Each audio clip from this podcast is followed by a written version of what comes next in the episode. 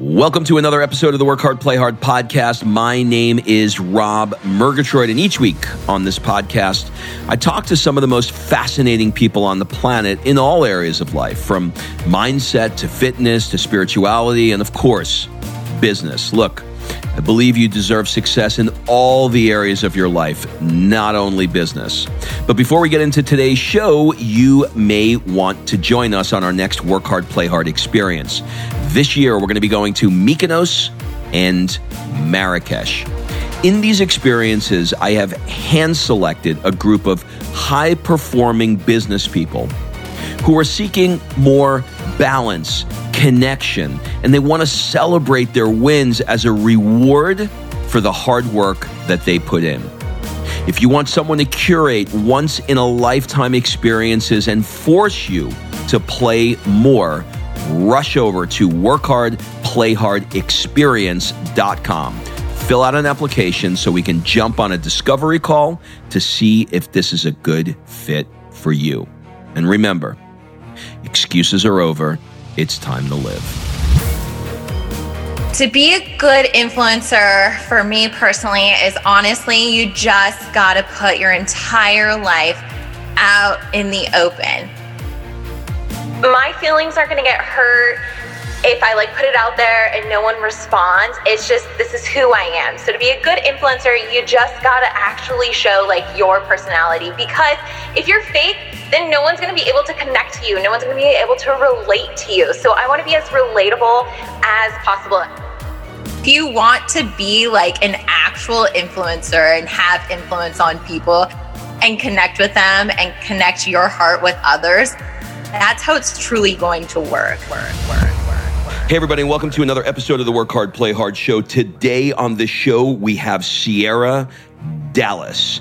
Sierra is an enormous YouTube sensation, but that's not why I wanted her on the show today. I wanted her on the show to talk through some of the mechanics and some of the principles that she's used to have millions of followers.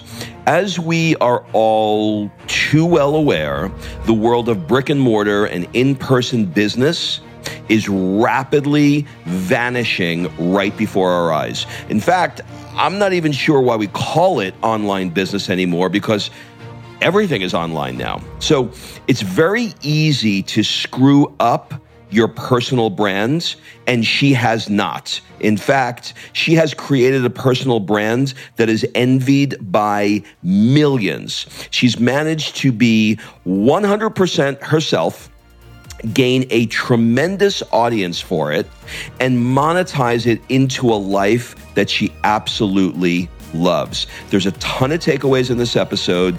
You are going to freaking love it. Please enjoy this conversation with Sierra Dallas.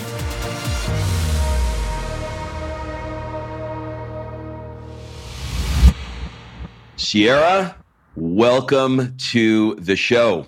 Yes, thank you for having me. I'm so excited. I am super excited to have you here because you have created a brand that, if I'm doing my math right, 1.5 million people care about what you have to say. Right? What in the world is going on with that, and why does everybody want to know everything that you're doing, from vagina madness to to your babies? We're going to dig into all of that and all of the magic that is Sierra Dallas. So thanks for taking the time to do this. Yes, thank you for having me. So yes, I actually just hit 1.5 million. The last time I saw you, I was at 1.4, and I was like, I'm about to hit 1.5, and I'm so excited. Finally. You know, it's so crazy. I was at the beach the other day, and some kid stopped me when I was working out. And he said, he was like an 18-year-old kid. And he said, well, let's connect on Instagram. I was like, sure. I give him my phone. And I have 50,000 followers. He goes, whoa, you're famous. I go, I'm famous? I know a girl, 1.5 million. She must be on Super. Pluto, right? Right. All right. So I'm going to take you back. I'm going to take you back down to the town of Chino, California. Do you remember that place? I love Chino. My heart is truly always with Chino. The 909ers, we call us like the 909s, even though we're not hoes or bros. The 909. That's so awesome. Or like the 9 Bro 9, because it was just like truly one of those places where everyone's like all about dirt bikes, all about like the cows. Now Chino is like completely different. It's all development, houses, all the Amazons are there. Like in the morning, passing by my mom's house, there's like 50 to 100 Amazon trucks. Chino is like totally different now. No, so that is the land of sort of Amazon and dairy farmers. Is that right? Yeah, but now they're like completely taking out all of the dairies. Like there will eventually be 0 dairies, which is like so sad. Like Chino has, it's completely changed. But I don't live there anymore. My husband, he really wanted to stay in like the city that he's from, which is Rancho Cucamonga. And so I'm here now. All my friends are back in Chino and everyone drives out here, but they always complain like, oh, it's 30 minutes. I'm like, it's okay. You love me that much though. Have you ever seen The Californians on Saturday Night Live?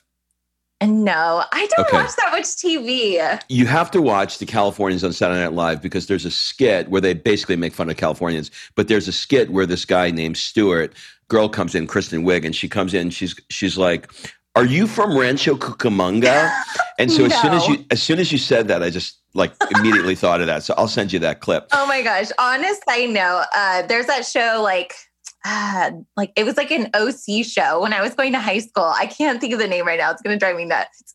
He goes, ew, you're from Chino. And I die because everyone from that day on still gives me slack like, ew, you're from Chino. And I'm proud of it, honestly. That's awesome. It's probably the hills or something like that, right?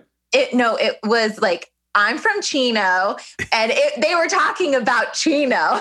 No. I mean, the TV show was probably from the hills. No, it was like an OC one. It was, I think his name was like Seth. Do you know that show? I'm 54. You know, I mean, like, that's true, you know, come on. How am I can't even believe I'm drawing a blank. I've never really watched a lot of TV. Like, I'm such a reality junkie anyways. This is like an actual show. It's gonna hit you. All right. So I want to talk about your mom first. Your mom raised you and your brother as a single mom while she was juggling her job at a paper company. In what ways do you think your mom's work ethic influenced how you approach your work today? So my mom is my rock. Honestly, like I get emotional talking about my mom because she's so amazing. She worked her butt off from being a single parent. Like it's hard enough being a parent, but being a single mom with 2 kids, she just did everything for us. And honestly, like I learned so much from her. I learned that I want to be independent. I learned that I never wanted the same life as her. Like I really wanted to make sure that I would find my life partner and I didn't want to make the same mistakes as her. Honestly, I wouldn't call it mistakes. That's probably not the right word, but in my mind, I just wanted to live a different life. And that's really, truly what she taught me was just like love unconditionally and make sure you find like your person. And even if it doesn't work out, like you can still create a huge life and a great life. And she did that for us. Like we never were without, we grew our house on love.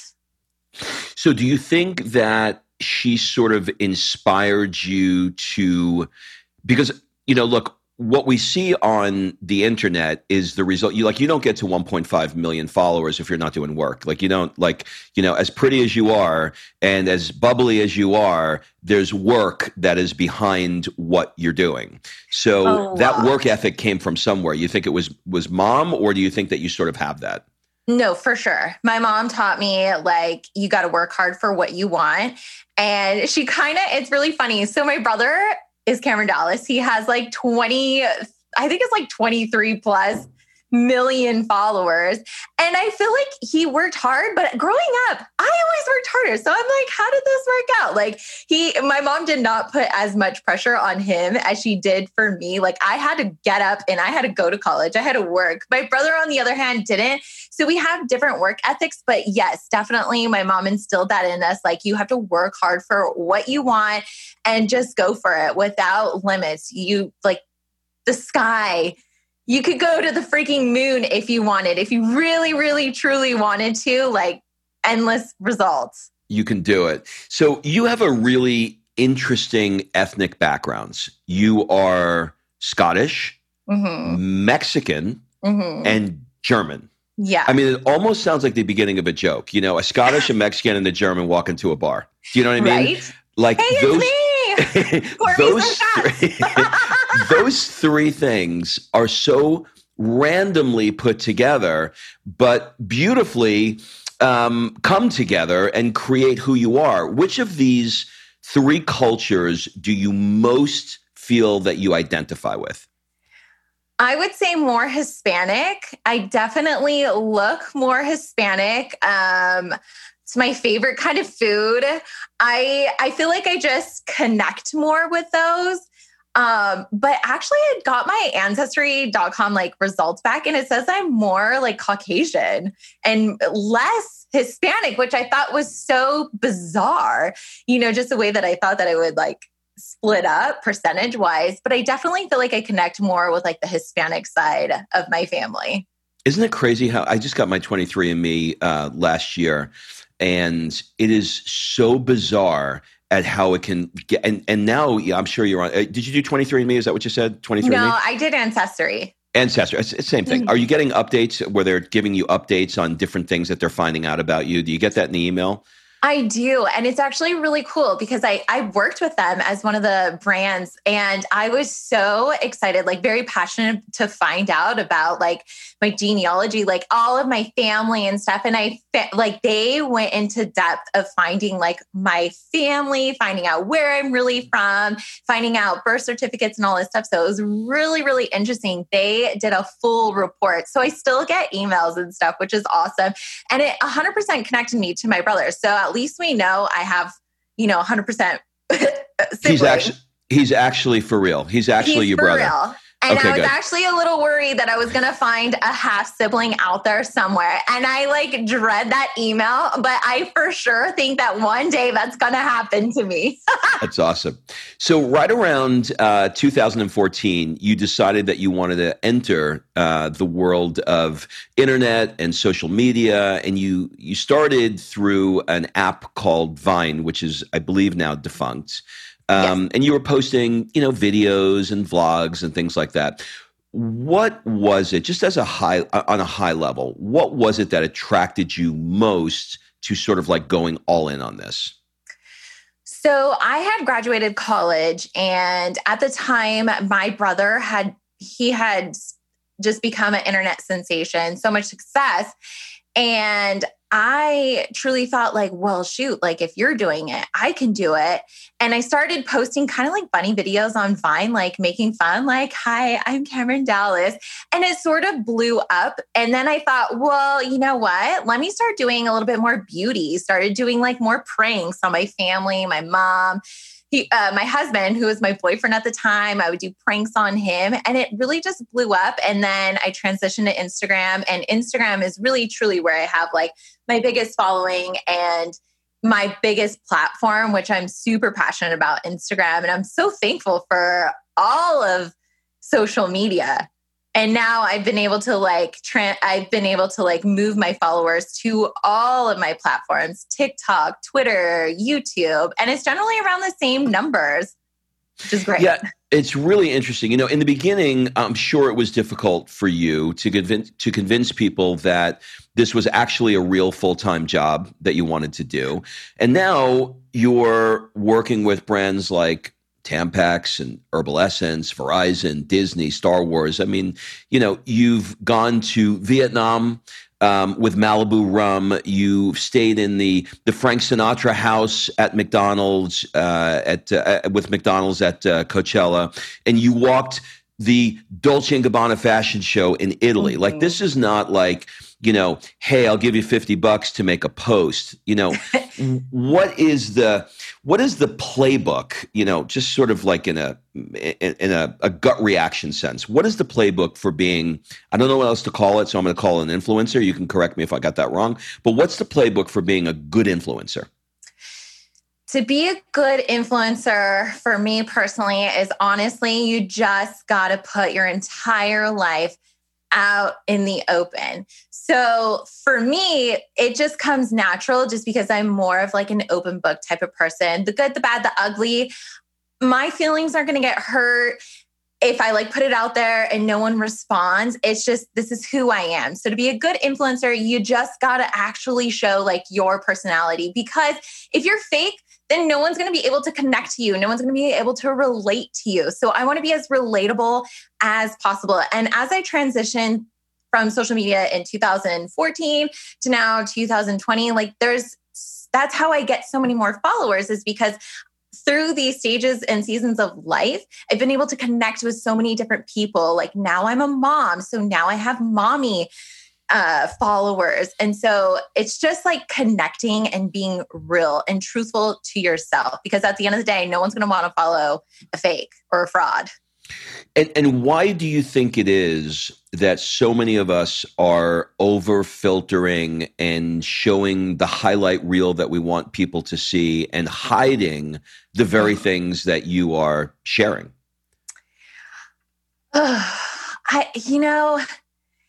Just for me personally, I have gone through so many struggles in life, and I feel like at the end of the day, like it's not going to work out if you want to be famous. It's just not going to happen that way. If you want to be like an actual influencer and have influence on people and connect with them and connect your heart with others, that's how it's truly going to work. Yeah. You know, there's a lot of different things that you talk about and you've posted before. And, you know, so much of it is just, it's amazing that you're willing to share it, like pregnancy videos, cleaning with me, your birth story, wedding bells, vagina madness. Like, that's crazy, right? What do you think it is about these topics that has created this sort of phenomenon that you're becoming now? I'm real. Every girl, especially. Okay. So when I first started out, so many people would say like, you are the big sister I never had, or the big sister I always wanted. And that's truly the way that I see it. Like when I talk, when I put stuff out there, it's more conversational. It's like telling people like, hey, I'm a girl. I have periods, whether you use pads, tampons, this is how we do it. This is how we use it. And truthfully, just like connecting to them. I show everything. Like I will like poop on camera because that's just like real life. I know it's a little like weird. I'm not like actually sitting there and it's coming out of me, but my husband will be in the room and he's like, Sierra, like, are you a girl? You need to back this up a little bit. I burp. Like one of the trending topics on YouTube, if you type in Sierra Dallas, it literally is like Sierra Dallas burps.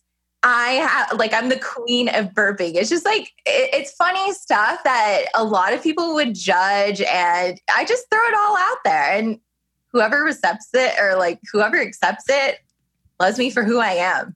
Can you burp on command, or is it? Do you have to be physically? You know what I mean. Are you like one of those people that can just make a burp happen? So I can probably like burp my ABCs right now. It wouldn't be amazing, but if I chugged this water, I for sure could do like a huge belch, and it's like it's really bad. I think that I'm honestly one of the best burpers out there in the world. Like, I wish people would challenge me. I would actually go to great lengths and enter a contest because I'm so good at it. Some people, oh my gosh, this is just so funny. So there's been people out there to take a compilation of my burps and to make beats and put them into a song. It's hysterical. Oh my God. All right. So there's enough burping out there. We'll save the burping for YouTube because everybody can get access to that. Yes. You know, for those people now that are listening to you and they're like, yeah, you're right. I mean, I need to be more real and I need to, you know, take some of this advice and I want to grow my personal brand on social media platforms. Mm-hmm. What techniques or approaches would you say, other than being real, have worked really well for you? In other words, maybe you can look at the question through the lens of what should people stop doing altogether?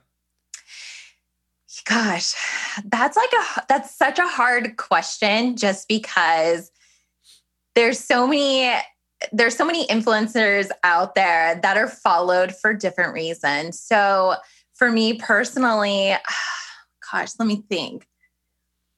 So you want to know what other people can do. Yeah. In other words, if you're looking and you see somebody and they're trying so hard, like you're like, I know this girl is like really, really doing everything she could to become an influencer. Yeah. But if she would just stop doing this, she'd have a much better shot. Like, what's the thing that goes through your minds when you're watching this and you're like, girl, that is all wrong. Don't do that. There's a lot of people that are not authentic. And I think that a lot of being an influencer definitely has to just do with like transparency and also being consistent. A lot of people aren't consistent. And like logistic wise, I think that a lot of people use too many hashtags, tagging too many people, and they're not staying true to like their core of why people should follow. So I really think that everyone should have like a niche of some type of topic that they're passionate about. And whether that's like a family channel, that's a beauty channel, a lifestyle channel, or even cars, like stick to that one niche and just like go for it and be unapologetic. Like if you're super passionate about it, then go all in. But if you're not, then that will translate to the followers and no one's really going to want to follow you if you're just like super, super like posting everything, unless that's kind of like for me, example, I have like family vlogs, I do beauty, I do cooking, I do it all. But that has always been like that. It started out as like being a sister and teaching people. And now it's translated into being a mom and like a family vlog style channel. Yeah, it's interesting. I once heard Gary Vee talk about become initially known for one thing. Like for him, he became initially known for wine and then he went everywhere. And Amazon, like we talked about earlier, they became known for books and then they transferred out there. Brene Brown, you know, is known for like vulnerability, right? There's always like one thing that somebody's known for. So I think you answered the question I was just about to ask, which was what were you originally known for? And the answer was you were a big sister. I was definitely a big sister.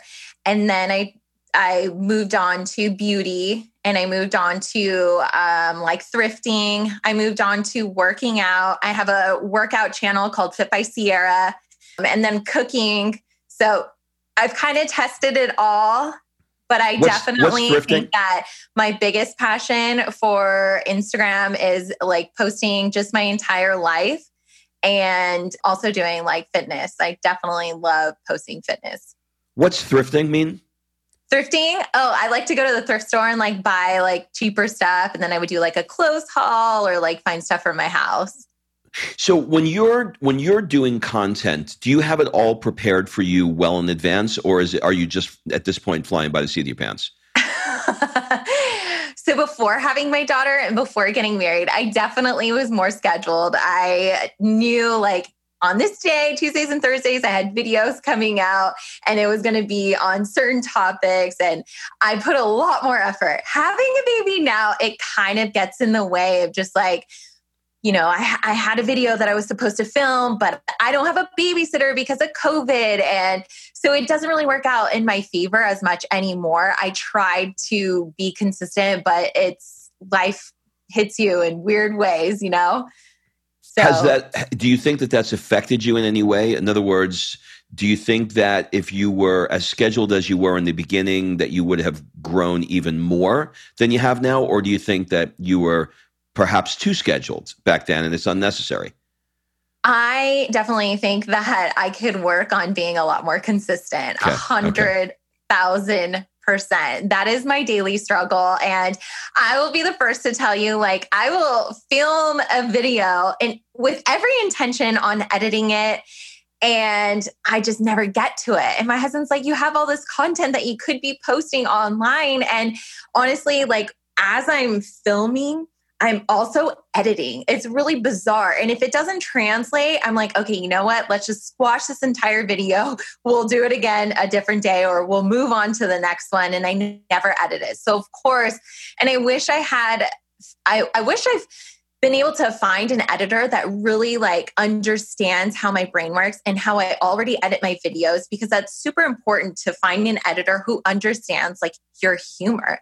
Because if they don't understand your humor or how you edit, then it's not really going to work, because you have your own style.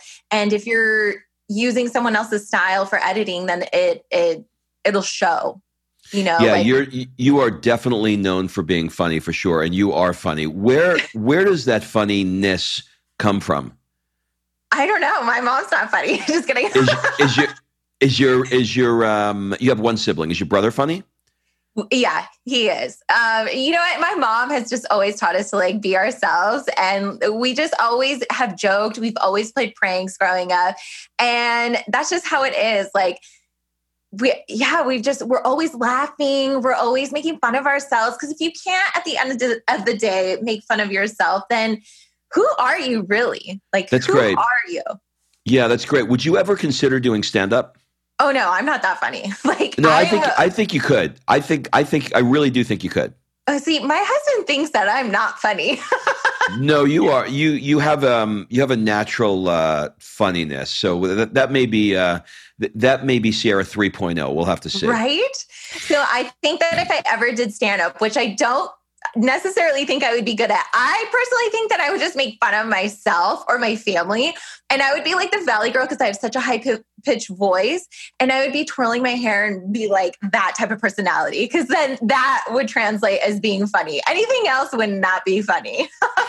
Let's talk about making money. Can you walk us through how monetization works? Maybe explain, are there certain benchmarks that people need to have to get the attention of advertisers, things like that?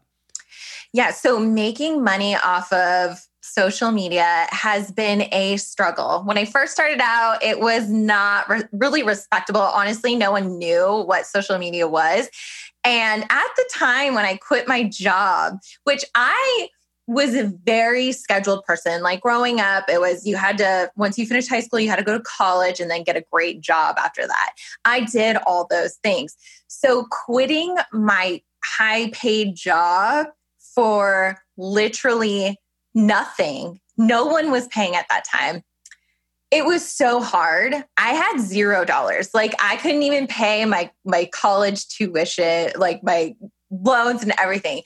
So at that time, making money, you really had to get like a manager. You had to have someone pitching you, and they weren't bringing in anything.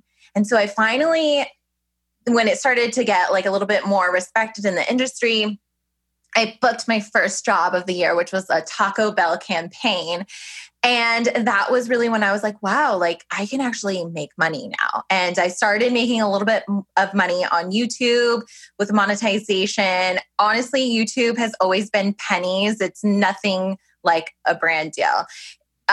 Now, because social media is so big, that is the main source of marketing.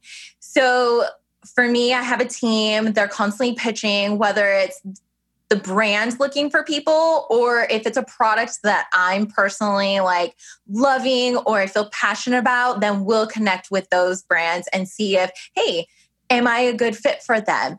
Are they a good brand for myself? Because there's been a lot of brands that I have said no to because it didn't really go with my beliefs and, you know, working with McDonald's, I'm like, I love McDonald's. Like that's a no-brainer. But working with some other companies, you got to be true to yourself. It can't just be like a paycheck. So really getting a team and establishing like brands that you would actually work with and continue to work with is like on a relationship basis. That's truly how you're going to make the most money. And you can do integrations like a brand can say, hey, like, we love your YouTube video. We love this one. Like, your clean with me. We want you to do like another clean with me. And can you put our cleaning product in there? So you're making money through monetization through YouTube and also with the brand deal. So there's different ways to make money. So is Clean With Me, the series that you do, was it designed specifically to attract? I mean, obviously you're doing it because it's a fun bit to do, but did you have advertising in mind when you created that series saying, hey, Mr. Clean is probably going to want to do this with me? Right. I actually just got my first cleaning deal, which was Bounty. And that was my goal for 2020, was working with a cleaning product. And I never really intentionally went into like doing Clean With Me videos in the hopes that I would get a brand deal. But through these seasons of life, I have transitioned from doing beauty to now I'm a housewife. I'm a stay-at-home mom. This is my actual life. And people love these videos. They love to watch them. And honestly, like, they're cathartic. Like, people actually like to watch them for hours at a time. I couldn't believe it. And it's really funny because people ask me, when am I posting my next Clean With Me? I'm like, girlfriend, I haven't posted a Clean With Me because I haven't cleaned my house deep clean like that in a long time. It's great. You got to shoot a video to clean the toilet. I get it. It's funny. When you do a deal with like Bounty, do they set the price and then you negotiate, or is it more of a, we'll do a test and we'll like, I guess there's two questions here. One question is, how do you determine price? And the second question is, how do they determine whether or not working with you actually made any difference to their bottom line? So a lot of times the companies will have people on their radars. So whether it's people that they've worked with before or people that they've actually done their homework. And for example, Bounty, they probably have seen my account where I have Clean With Me videos, and they probably thought like, hey, we need a mom on our campaign. So Sierra would be a great candidate. Let's see if she wants to work with us. And they will go to my team. And my team will kind of like negotiate and see like what the deliverables are going to be and for what price. They do it all. I'm not really in that process. It's more of like, hey, we have a great brand, P&G. Like, you've worked with them before with Tampax and Herbal Essences. Bounty now wants to work with you because you have a great relationship with that company. Are you interested? And I would say, yes, I'm interested. I would love this. And that's pretty much how we move forward. Are you getting pickier in terms of, hey, now I've got this many viewers and I want this much to do it? Or are you just like grateful to have anything? So my team, they're really good at negotiating and keeping the price. They pretty much know the price. And I feel like that's a known factor with other influencers. It really goes based off of views, impressions, and it's become more of a set price, and the prices that all of the brands are pretty much paying are all generally around like the same price. I will say the competition is definitely getting harder because there's a lot of people out there that have followers. There's a lot of people that do social media. So I am always grateful, first and foremost, for any brand deal. But like I said earlier, if I don't feel that it aligns with my brand and my personality and all of my accounts, then I definitely won't do it. No. Every company that I've worked with, I truly believe in that company. It makes so much more sense to have somebody, who creates a video on vagina madness to promote Tampax. Yeah. Like, it never made sense to me why when I'm watching television at night and I see a Tampax commercial. I'm like, why do I have to watch this girl jumping through the tulips with her tampon? Like, it's so not targeted and irrelevant to me. So I love the direction that we're going in. All right. Yeah. So Tampax has been a very, very great company to collab with, honestly. And I have worked with them several times. They even brought me to their headquarters and showed me behind the scenes of how Tampax became. And P&G, they have a huge museum with all of their brands. And it shows you where they started and how far they have come. So they're not just like saying, hey, here's a brand deal. Let's do it. No, they showed us the behind the scenes, how Tampax became, why their product is better, how the, even just the simple packaging of a tampon.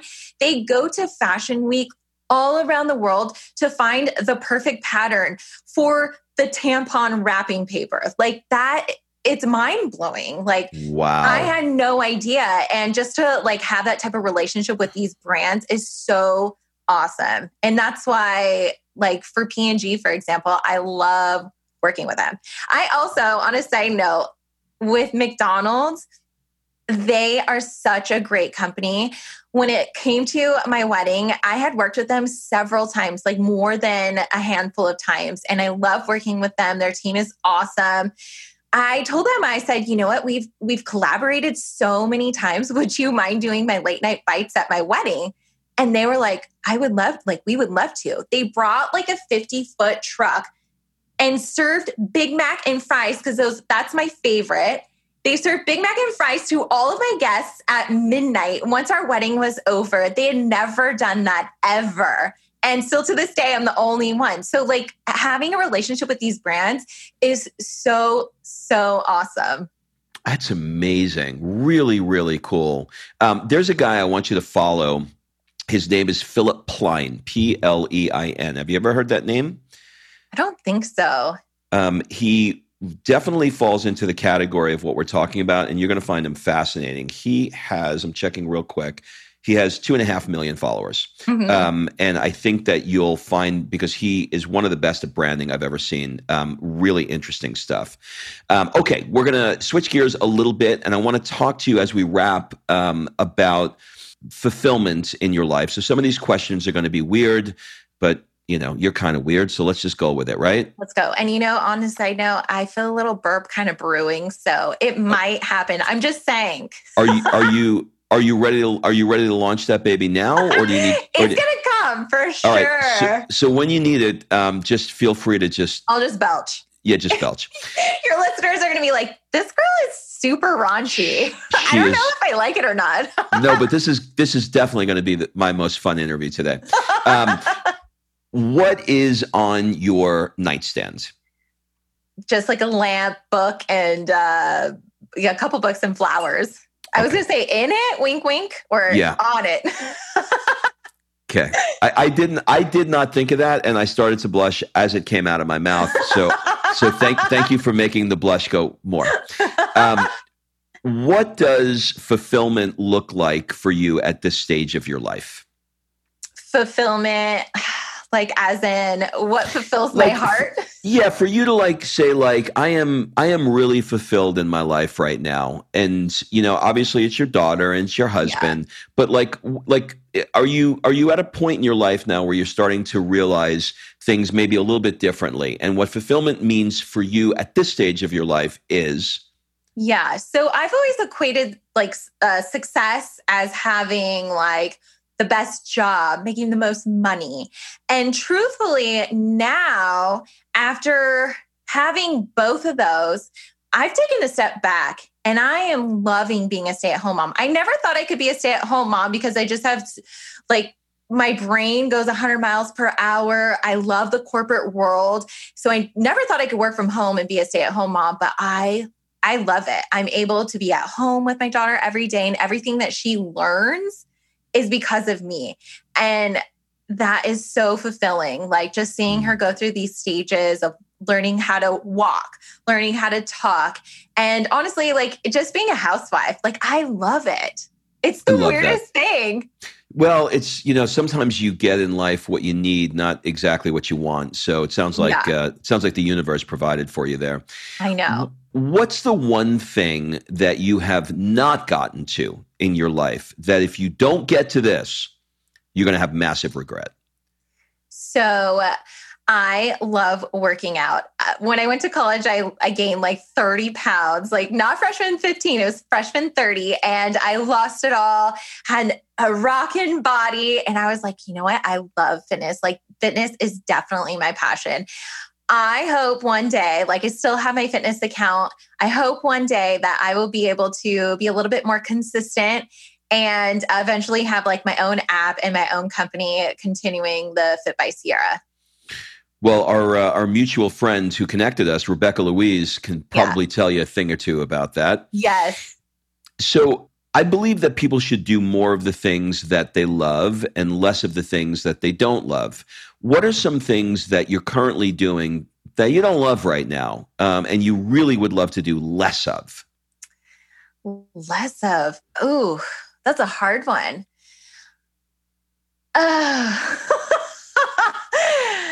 You know, I don't love my work ethic right now. I wish I would stop getting in my head so much. I just feel like I'm putting too much effort into, like, I love being a stay-at-home mom. I think I'm not loving that I'm super comfortable with that. That's what I don't love. I'm super comfortable being a stay-at-home mom. And sometimes I tend to forget, like, hey, you got to work too. And you got to continue to put out content for everyone. Because I love being a stay-at-home mom. But without putting out content, there's no stay-at-home mom. I don't get like that. How I'm too comfortable. I get that. I moved to California a year ago this week from Atlanta. I was in Atlanta for 25 years. One of the things I did not prepare for when I moved here is how much I would not want to work because the weather is so beautiful. So it's like, I'm feeling alive. It's like, all I want to do is just go, like, I'm like, every time I go to the coffee shop, I'm like, does anybody work around here? Like, everybody's in their pajamas. Everybody's having coffee. True. But I get it. It's like so perfect weather. What do people often get wrong about you? So I would say people who are close to me, you know, social media is a weird thing, right? So I might have 1.5 million followers on Instagram and other platforms and stuff. But the people closest to me who I thought would encourage me, keep me going, push me to do more, they have this idea that I'm like somewhat of a narcissist, because all I do is post content on myself. Yeah. And so that's been something that's been challenging for me, is because I've learned to close myself off to the people who are closest to me, because they have that views. Whereas like my followers, I'm so much more open and I connect more with them in a weird way. Social media has definitely changed like my outlook on life. That is a really interesting approach. You're actually, in some ways, can be more connected or accepted with the audience than you could, and maybe even judged by people that are closer to you. I got to think about that one. That was really, really good. If you could spend 1 month anywhere in the world, where would it be and why? I would go back to Antigua in the Dominican. Yeah, it was so beautiful. My husband and I, we loved it so much. The water was just so warm, just the atmosphere, all of the fun things that we did, all the bugging and everything. It was fantastic. I would stay there my entire life if I could. Really interesting. All right, we're going to do a lightning round as we wrap. What would your friends say is your superpower? Event planning. Oh, that is really interesting. You and I share that in common. Oh, I love planning parties. I plan my wedding. I plan every single holiday I have. I have decor for every holiday. If you ever need goblets, I have 250 glass goblets. I have all of the chargers from my wedding. Like, I love event planning. Really cool. In college, that was like one of the things that I studied. My degree's in PR, but I did a lot of event planning. Interesting. I'm sure that skill set has translated to different areas of your life. What keeps you up at night? Literally my daughter. Do you collect anything, or have you ever collected anything?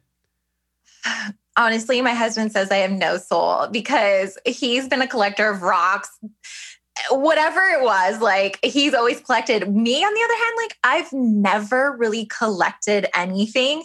I just don't really have an attachment to things. I'm like, I give away everything. But if I had to choose one, I would say like shot glasses. We typically will buy a shot glass from every place that we've been.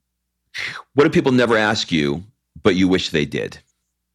I feel like I wish people asked me more how I'm doing, like, and really sincerely mean it. Not just a casual, like, hey, how are you doing? I've gone through a lot of things in my life, and there's been family, issues and stuff. And I just really wish that people would ask me more, like, how am I actually doing? Mm, there's a big difference between, hey, how you doing? And how are you doing, really? Yeah, I get that. That's great. What is your guilty pleasure? Chips and salsa. Mm, that's that Latina coming out. I know. I can say coffee too. What is the one thing that you own and you probably should throw out, but you're just not going to do it? I don't know. Shoes. I don't keep much. Truly don't.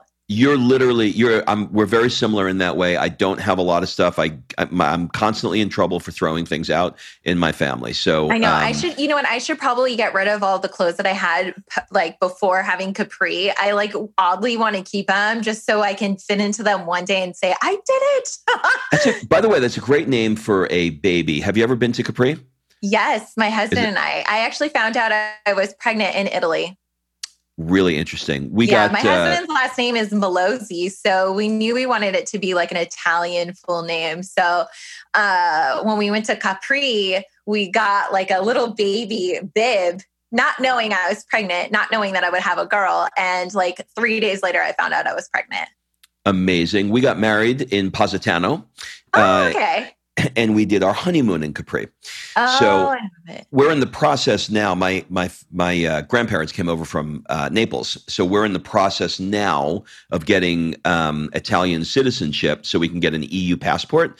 So if your husband has any interest in doing it, I can help him go through that process. And you guys can get an additional passport, which would allow you to enter the country. And more than that, if you said, I want to live in France for 6 months, you have an EU passport and you could do that. So it's a lot of advantages. Yeah. So, okay. That's awesome. Last question. We're going to change things up a little bit. What one question do you want to ask me? What one question? So you're a girl dad. I am a girl dad. I have two. I have a 22-year-old and a 6-year-old. Oh my gosh. That's such a wide age. I know. Range. Oh man. So being a girl dad, how do you navigate their lives into being the best version of themselves? I think it's two parts. I think, part one is letting them, I want to give you a really honest answer here. You have to know your kid, because if you have the kind of kid that wants to get away with murder and you let them get away with murder, you're not helping them in the world, and they need to earn it.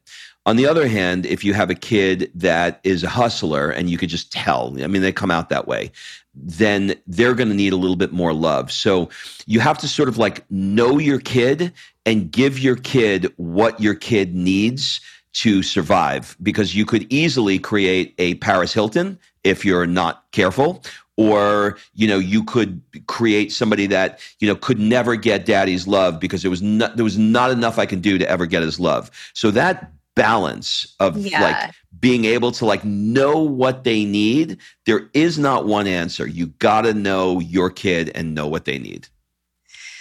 Parenting is tough. Everything that my mom has told me that I always got irritated about never made sense until I actually had my own child. And I never understood her love for us until I had my own child. I could cry any time of the day thinking about my daughter. I will do anything for her, and I just want the best for her. So I think in my head, like, that's why my mom never let me do this or X, Y, and Z. Like, now I understand it. Here's the advice I'm going to give you that you didn't ask for. And the advice is, everything you're doing right now is preparing you for when she turns 14. Ugh. That's what you're doing between the ages of 14 and 18. Grab your ankles because it's fucking hell. Like it is all like everything that you have stuffed in there.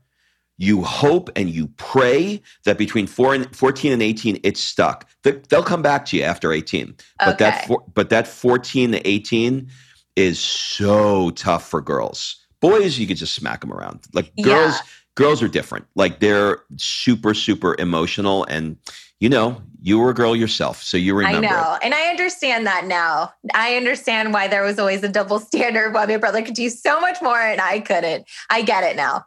And the older child, I understand why the parents always put so much pressure on the oldest child, because I swear when I have baby number 2, I'm going to be like, you can do whatever. I don't care. Oh yeah, I know. I like when I see the parents with 5 kids and like in the first one, they were like holding the baby and putting in the cars. By the 5th one, they're like, get in the fucking car. Do you know? Don't I need a seatbelt? Get into my minivan. Let's go. Don't I need a seatbelt, mommy? In. No, buckle yourself in. You don't need anything. Stop. We're going to go through McDonald's now. Sierra, this has been everything I hoped it would be. Do you have any final words, suggestions, or an ask for the people that are listening?